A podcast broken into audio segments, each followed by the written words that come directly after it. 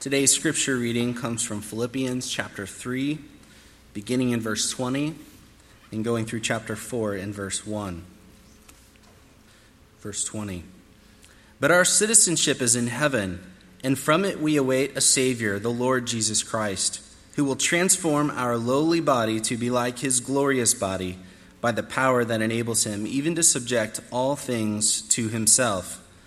Therefore, my brothers, whom I love and long for, my joy and crown, stand firm thus in the Lord, my beloved. May the Lord bless the reading and hearing of his word. You may be seated.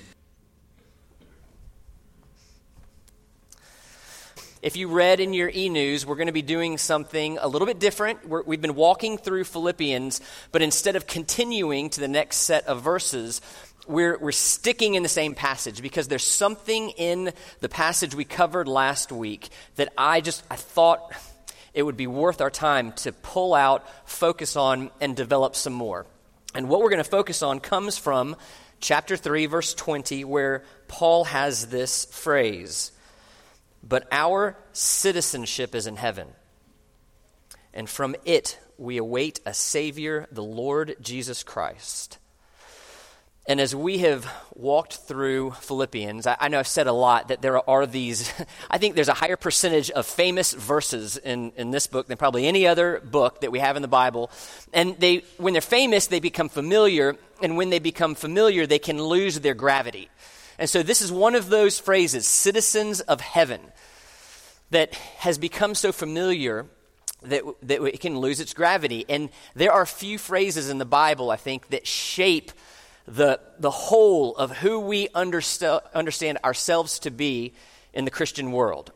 So it's very important to me that, that we understand citizens of heaven, and I think it's very providential that this comes up on Reformation Sunday because 501 years ago, this week, was when Martin Luther nailed the 95 Theses to the, to the church door in Wittenberg. And when he did it, he knew that he was going to be bringing on, at the very least, disagreement. And as this thing grew, he and others realized the degree of persecution that was going to come their way. And I don't believe any of them would have done what they did to bring the Reformation about if they believed this world was their home.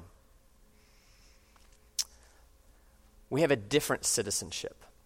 And we may live 501 years later in a very different culture, but we share a lot of the same problems. In our culture, I think you can learn a lot about any culture by the movies we watch the, the, the big blockbusters, movies where they keep they, they keep making new books and new movies, movies like Star Wars and X Men and Harry Potter and Avatar. And you see that not only are we drawn to these movies as a culture, we spend billions of dollars on them for a reason. Is because there are themes and patterns in these movies that touch some of the deepest longings that we have we, whether we realize it or whether we know how to acknowledge it or not, we have a feeling of not belonging here. We have a feeling that we're at a place in, in some way. We have a feeling that there's something more to this life than what we experience. And so we have these movies that I call, oh, I'm really a superhero movies. You know, you, oh, I have the Force and I can be a Jedi now.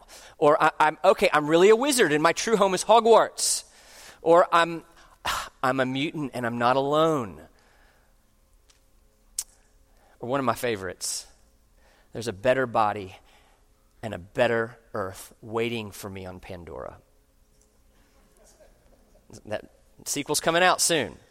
There's something that's really getting to us because we know this is not the world that we're made for. And Paul understands this truth and he tells us that there is a place that we're made for. And we're right. It's not what we experience today, what we see today. But there is a better world with a better body. And we can only have it if we are citizens of that world, citizens of that kingdom. And only Jesus offers that hope. So we're going to look at this, this idea, this doctrine of citizens in heaven. And I, I want to answer three questions, hopefully very clearly. What it means to be a citizen of heaven what benefits we receive in this life from that citizenship, and then more importantly, what promises await us in the next life if we have this citizenship. All right, so first, what heavenly citizenship is. Heavenly citizenship is a new legal allegiance a new allegiance that surpasses all other allegiances that we have. And clearly, Paul, when he's, he's using these words, he's, you know, he's referencing a national allegiance, all right? So we have a national allegiance. For most of us in this room, that allegiance is to the United States of America. To some of you, that might be another country. And we know that when we have these national allegiances, which we call citizenship, where you hold your citizenship is going to affect your life greatly. It's going to affect the, the privileges and, and the rights and the opportunities that we have. Citizenship in North Korea is going to look very differently than citizenship in the United States of America. Citizenship in Turkey is going to look very differently than citizenship in England. And to understand this concept of citizenship, we really need to understand at a very high altitude what it is that God's doing on this earth. Every kingdom that has ever been or ever, ever will be on this earth has a lifespan. The greatest of empires have fallen. Egypt fell, Greece fell, Babylon fell, Rome fell, and I think if we could fast forward 2,000 years from now, the United States of America probably won't be the world superpower the way that it is if it exists at all. Kingdoms in this world fall because they're broken because they exist in a fallen world and they're run by fallen people. So, what God is doing, and this is the, the narrative of the entire Bible, He is working to restore and instill a kingdom that has no flaws and will not end. And the way that He's doing this is by starting with us, by creating a new humanity. He creates a new humanity, and from that, the entire kingdom will pursue. And so when we become this new humanity, when we believe, when our citizenship is in heaven, we become a colony, a colony of sorts from the kingdom that will come. And this citizenship should be more supreme than any other citizenship that we have in this world.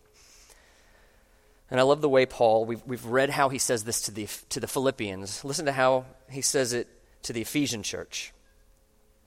So then, you are no longer strangers and aliens, but you are fellow citizens with the saints and members of the household of God. So it's really important there to see what Paul says we were before we became citizens. We were strangers and aliens. And this is really important to understand because I, meet people often who will say, I say often, when I was on a college campus, it happened a little bit more, but it still happens people who think that to be a citizen of heaven, basically that means the opposite of fun. I'm going to do that. I'm not going to have fun anymore. And, and they'll say things like, well, I'm, I want to do what I want to do, and then maybe after I'm done having my fun, then I'll think about heaven. And when people say this, they, they show they don't understand the degree to which they don't understand this world. They think, I've got this world figured out. I'm going to do what I want to do. I'm going to satisfy my own desires and pleasures. And then maybe I'll think about the next life. But Paul's saying they're strangers, as strange as if you had you dropped me into North, North Korea. All right, you put me in the middle of North Korea. I, I can't imagine being more of a stranger. I look different. I have different social expectations. I speak a different language. I, I, don't understand anything that they're saying. I have no phone. I have no internet. I have no Google Translate. And then you add to that the fact that I'm an American and the authorities are inherently, immediately hostile against me. I don't even understand the letters they use, much less the words that those letters put together produce. I would be a total foreigner in North Korea, but at least I would realize it. But what Paul's saying is before we become citizens of heaven, we are just as strange in this world, but we think we belong here. We think we understand the design. And as, if we have eyes to see this truth, that before we are citizens, before we understand what we're made for and the design that God has, that we're strangers and aliens to this world, if, you, if we have eyes to see it, we're going to begin to see this play out all over. So, one of the the clearest examples of this playing out in our culture, and, and I'll admit one of the most tense, is the area of sexual identity. And I know for many of you, this is a very confusing and very personal issue. And I want to tell you, it's a very personal issue to my family as well. So I don't wade into this lightly. But I'm asked, as a pastor, by friends and family members who have someone they love who's struggling with their sexual identity.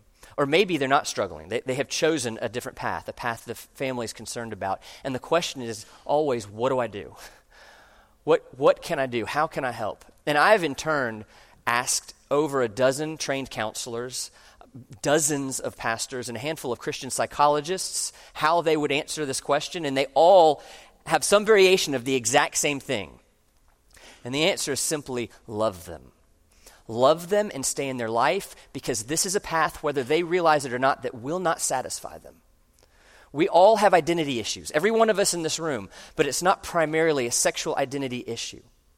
So when people are looking to find their identity, their, their ultimate satisfaction there, we stay in their lives and love them. So when they can see they're strangers in this world and this life is not going to satisfy them, that we can be close and love them and point them to the one who can. We are strangers in this world.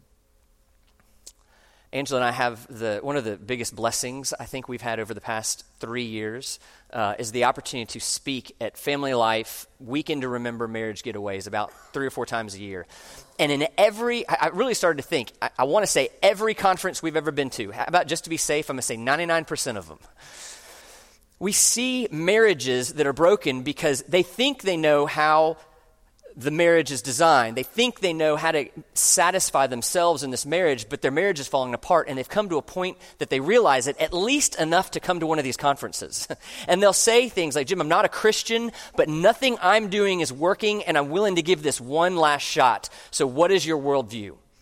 How is your design for marriage different than mine? And every time some kind of conversation like this happens, I'm able to be reminded and I need to remind myself you're a stranger in this world. You don't understand the design. And this is exactly how all of us were if we believe in Jesus before we were made citizens of his kingdom. Our way will fail us. And this is why there's no such thing as degrees of Christianity. You, know, you, can hear people say, like, he's a, he's a really good Christian. Nobody in this room is more of a Christian than somebody else because we are either citizens or not. Just like an American citizen, citizenship, you either have it or you don't. And I don't think Paul says it any clearer. So we've heard him talk to the Philippian church and we've heard him talk to the Ephesian church. Now we get to hear what he says to the Colossian church. He has delivered us from the domain of darkness. So, this is a little stronger wording here than strangers and aliens. He has delivered us from the domain of darkness and transferred us to the kingdom of his beloved Son. So, if, if someone here, if, if most of you, you're an American citizen, you became a citizen of America or whatever country you're from in a moment. Either you were born and now you're a citizen, or you were sworn in. There was one moment you weren't a citizen, and then immediately following, you're a citizen. And the same is true with Christianity. There was a moment that we were not a citizen of heaven, and then something happened, and then immediately we were made a citizen of heaven. So we need to be able to understand for ourselves and all of our friends how is it then that we apply? How do we get to be a citizen in the kingdom of heaven? And the answer is simple. We recognize that we are strangers in this world and that Jesus is our only hope of seeing the kingdom that we really long for, and that we are willing to submit and follow that king in hopes of seeing his reign and rule established in every corner of our society. And this is exactly what the author of Hebrews now is saying when he says in chapter 11, They are strangers and exiles on this earth. For people who speak thus make clear that they're seeking a homeland. If they had been thinking of that land from which they had gone out, they would have, they would have had the opportunity to return. But as it is, they desire a better country, that is, a heavenly one. Therefore, God is not ashamed to be called their God, for he has prepared for them a city. And I want, before we move on on this citizenship topic, I want to stop and emphasize the impact that it has on this Sunday gathering. I prayed for this gathering in the beginning very intentionally. So when, when you have American expatriates, that is American Americans living in another country, it's, it's a well documented thing that you, you see some odd groups of people coming together. because they're, they're united in their citizenship and the fact that they're in a foreign land, and it draws people who would not hang out in America normally to each other. And so when, I, when, when we were overseas, my friend group, I was thinking about this week, I had somebody who was as close to American royalty as you can, as you can be, had Picasso's on the wall. Uh, an infantryman with the U.S. military, a Mormon missionary, and a church planter. All right? In America, we're probably not all hanging out. But you put us in another country and we're friends. We have this citizenship and this common hindrance of being in a place we didn't grow up, and it draws us together and it transcends these natural societal barriers that we experience here. And then, every so often, we would get the opportunity to visit a U.S. Army base or an Air Force base. And I don't know if you've ever been on a, on a base overseas, but you, you step onto the base and you're technically back on American soil. We know not really in America, but you're on American soil and it immediately feels different. Immediately, you just look and you see, it feels like America. The signs are in English. I mean, the fashion is American. You see great dining facilities like Pizza Hut and, and Burger King. And, and you know, I, I, mean, listen, you can only take so many Italian hamburgers with sandwich bread and fries put inside the hamburger before you're going to long for some Burger King. And, and I know there are people who have said, but Jim, the best pizza in the world is in Italy. Why would you care about a Pizza Hut? It's because that's the pizza I grew up with. that pizza is what reminds me of home. And I can go there and I can pay dollars, not monopoly money, and I get free refills. And the, the police and fire truck sirens, they know how to make the right siren. The architecture, the architecture is American. I go there and I feel like home. And what do you have there? You have a group of people who, under normal circumstances, would never hang out with each other. We're bonded in our citizenship, and we're getting a small taste of home, even though we all know we're not there. And that's what we're doing on Sunday we come together and we worship and we pray and we sing and we see people who, under normal circumstances, maybe we wouldn't hang out together, but we come together and we worship and we get a taste of the home that we're longing for. And so, the, to the degree that we value and prioritize this Sunday gathering, to that degree, we will continually taste for the home we long for and we will thrive as citizens in a foreign land. That's what citizenship is. Now, I want to talk a little bit about the benefits of citizenship in this life. I would say primarily there are three benefits. And the first one is the right to appeal. The right to appeal. I'm guessing most of you know the name Andrew Brunson by now. Andrew Brunson was, is a, a pastor in the EPC who has been in jail in Turkey for two years because of his faith. And last week, and many of you have prayed for this, he was released and sent back to the United States. And we praise God that he has been released. But we can't forget that there are pastors in Turkey who have been imprisoned for 20 years who have no hope of release. So, what's the difference between Andrew Brunson and some pastor whose name we will never know in jail in Turkey. The, distant, the difference is citizenship.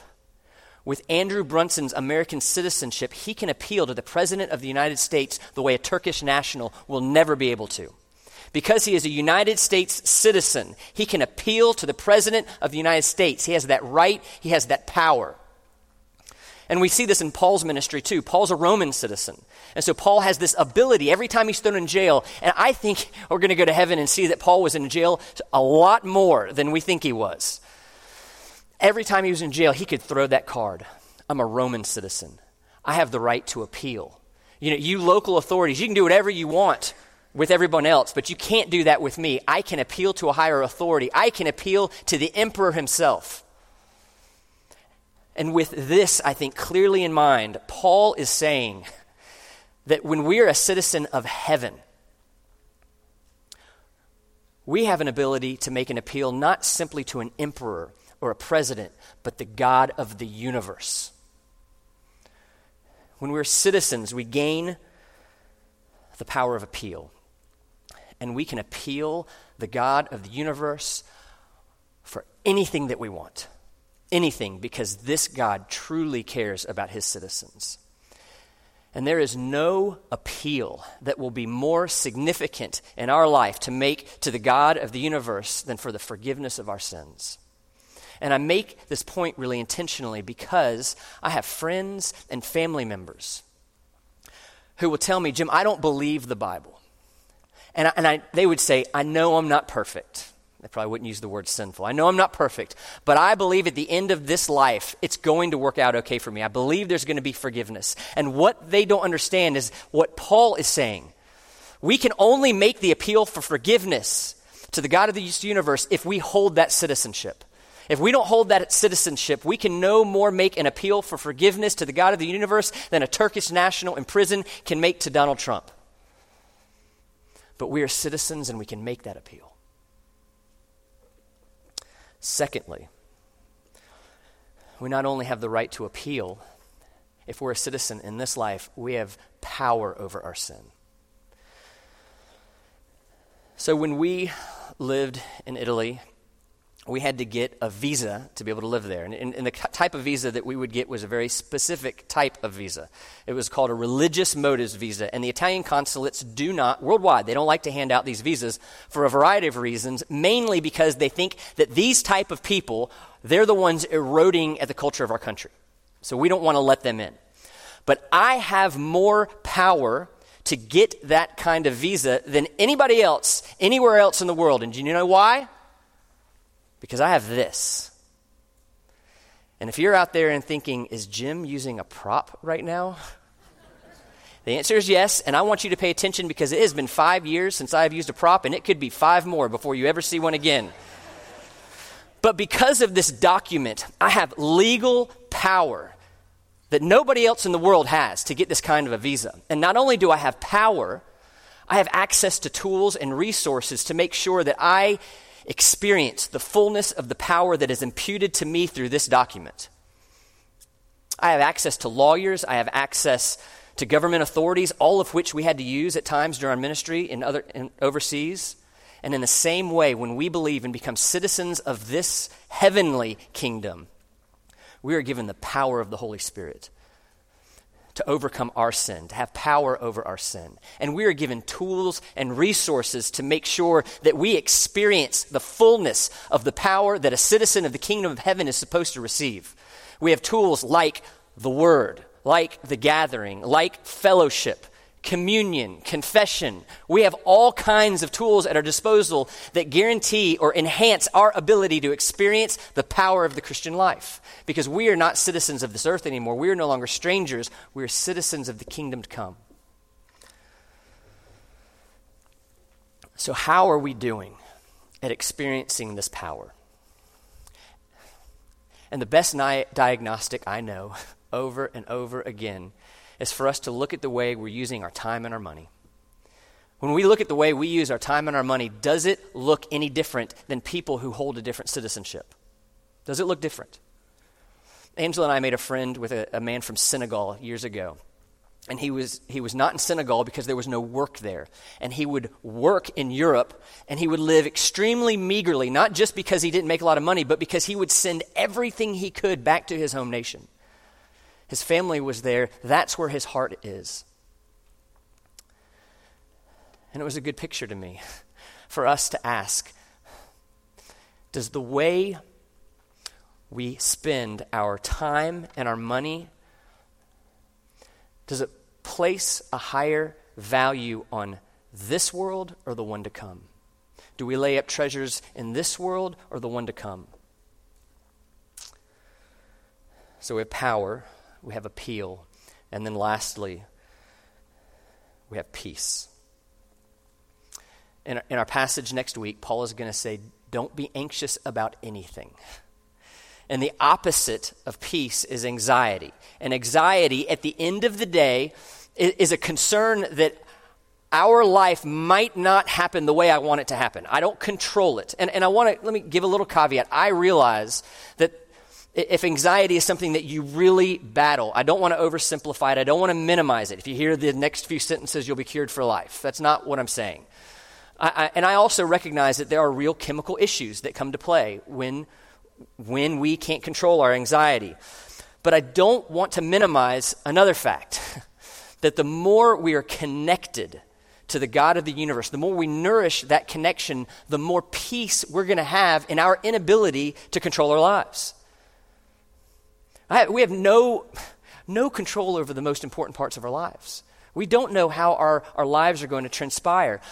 But when we're connected to the King and we know that He loves us and it's all that is transpiring, even when it feels like our whole world is falling apart, is going to happen for our good, and that we are guaranteed a life, an eternal life, where there will be no more pain and no more strife. The more we understand that and believe that, the more we're connected to our King, the more peace we're going to experience in this life. I'm going to use a, a Tim Keller analogy. He says, Imagine if you, in the workplace, you had a boss, and this boss was two things. The boss was extremely wise and he was your, your most trusted confidant, how would that impact your workplace? It would make it pretty great.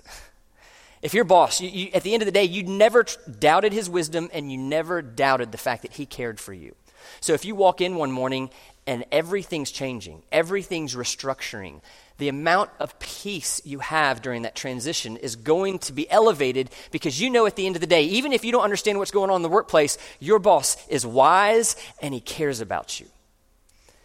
And in the same way, the more we trust in the goodness and the faithfulness of our Father in heaven, when we experience seasons of anxiety, we're not going to have to simply cope because we know the cure. So, appeal, power, and peace. But at the end of the day, our citizenship is not primarily for this life, it's primarily for the, for the next. So, what promises do we have in the next life if we are citizens of the kingdom of heaven? Last point. There are whole streams of Christianity that claim the major promises of the Bible they are to be had in this life. We should expect to be happy and healthy and wealthy in this life. The theological term for that is over-realized eschatology. that what's promised us in the next life, we're over-realizing it here. At the end of the day, the promises aren't simply for this life. They're for the next. And now, obviously, I, I have, I think there are a lot of promises for the Christian life. I just used my entire middle point on those things. But at the end of the day, if if the promises of the Christian life only exist for this life, that's not a Christianity I'm very interested in. Because I know this life will fail me. We're going to get sick. Some of us will get better. Some of us will not. This life will fail all of us because all of us are going to die. And I want to understand what happens after that. So, what promise do we have? we have the promise that Jesus is coming back and that he is going to take the colony that he has established and bring about the kingdom fully. A kingdom with no flaws, a kingdom that will not fail, and we will have bodies that will make Avatar look like nothing. We will have bodies that will laugh at CrossFit. And in this kingdom, we will experience pleasures that will make the, the deepest pleasures we experience in this life seem bland and cold compared to what we experience there. And I personally believe we're going to be able to explore this universe freely without having to sit tightly in a tin can going from place to place. I don't know what all is going to look like in the next life, but it will be a perfect kingdom, and whatever it is that you can imagine, it's going to be a hundred thousand times better than that. One man saw this kingdom and he wrote about it. His name was John. And in Revelation chapter 21, this is how he describes it. Then I saw a new heaven and a new earth, for the first heaven and the first earth had passed away, and the sea was no more. And I saw the holy city, New Jerusalem, coming down out of heaven from God, prepared as a bride adorned for her husband. And I heard a loud voice from the throne saying, Behold, the dwelling place of God is with man. He will dwell with them, and they will be his people, and God himself will be with them as their God. He will wipe away every tear from their eyes, and death shall be no more. Neither shall there be mourning, nor crying, nor pain any more, for the former things have passed away. That is the kingdom that will come that belief in Jesus Christ gives us citizenship to. And frequently enough, when, when this verse is read, there will be no tears and no mourning. Somebody is thinking, but how can that be if my parents aren't there, if my siblings aren't there, if my kids aren't there? And this is a really good and reasonable question. And I don't claim to fully know the answer, but I, I want to say just a couple things. There will be surprises in heaven. I promise you, every one of us will go into heaven and see somebody and think, Whoa, I did not expect to see you here. We can never assume the game is over for anyone because we're not God. And then when we get there, I know two more things are going to be true.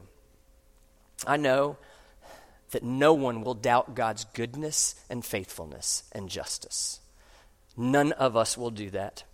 And I know that the joy of being in our new home, in our new bodies, and even more than all of that, with our Creator, it will be so significant that it can literally wipe away every pain we have ever experienced.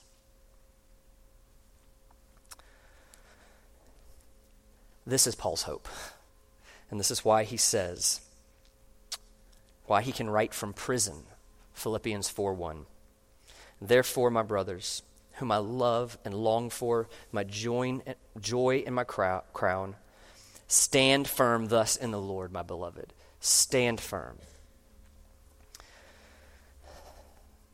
If we believe in Jesus Christ, and we believe that we are citizens, we are a colony of a kingdom that is coming, then we need to ask ourselves very seriously are we living out that citizenship? There's a way we should be living if we're a citizen. There's a way, if we're citizens, that we should live that will increase the joy of the Christian life, that will increase the fruitfulness of our life. So I think everyone knows I spent 10 years in Mississippi, okay, long enough to call it Mississippi, not Mississippi. No one there calls it that, Mississippi. And, and, I really did get to learn more about a lot of the racial tensions in our country. And I got to learn more about how the South evolved post Civil War. And one thing that, that not a lot of people talk about is what it was like for an African American who has only, in some cases for generations, known slavery to all, all of a sudden be a citizen. I mean, you have African American men and women who have, for their whole life at least, and probably for everyone's lives that they, had, that they knew, been told, you do what the white man tells you. However small a thing, however degrading of a thing, however menial of a thing, you are to do it because if you don't, they could beat you within an inch of your life. And then all of a sudden, one day, they're citizens they're citizens with all the rights and privileges that come with U.S. citizenship. And sadly, very few of them acted like citizens. There were so many habits and fears, and the society was still so against them that they did not get to experience all the glory that there is in being a citizen, in being a free man. And in the same way, we can be a Christian and live like a slave. And I think it's getting harder. You know, I, I, grew up, my parents grew up in the age of commercials and billboards always telling us this is what's really going to make you happy. All right, now my kids are growing up in a world of social media that makes, uh, they don't even notice billboards and commercials anymore. There's so much more power over the mind, and that's where the battle is. The battle is over the mind, and we have to understand our worldview and understand who we are as citizens if we're going to be able to process that, if we're going to be able to help our kids and our grandkids process the things that are going to come their way. Because we want to know and we want them to know you are citizens of a kingdom that is not yet here. And your focus needs to be on that kingdom, not this one.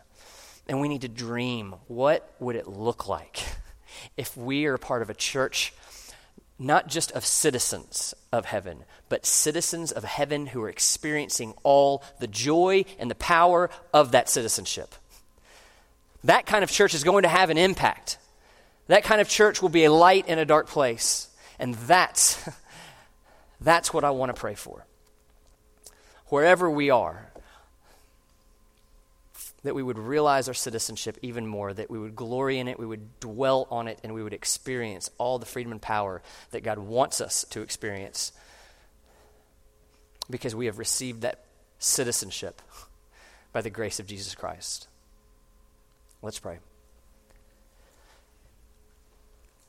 God, we, we come to you as a group of people who, again, would likely not all hang out if, if it weren't for you. We certainly wouldn't all know each other.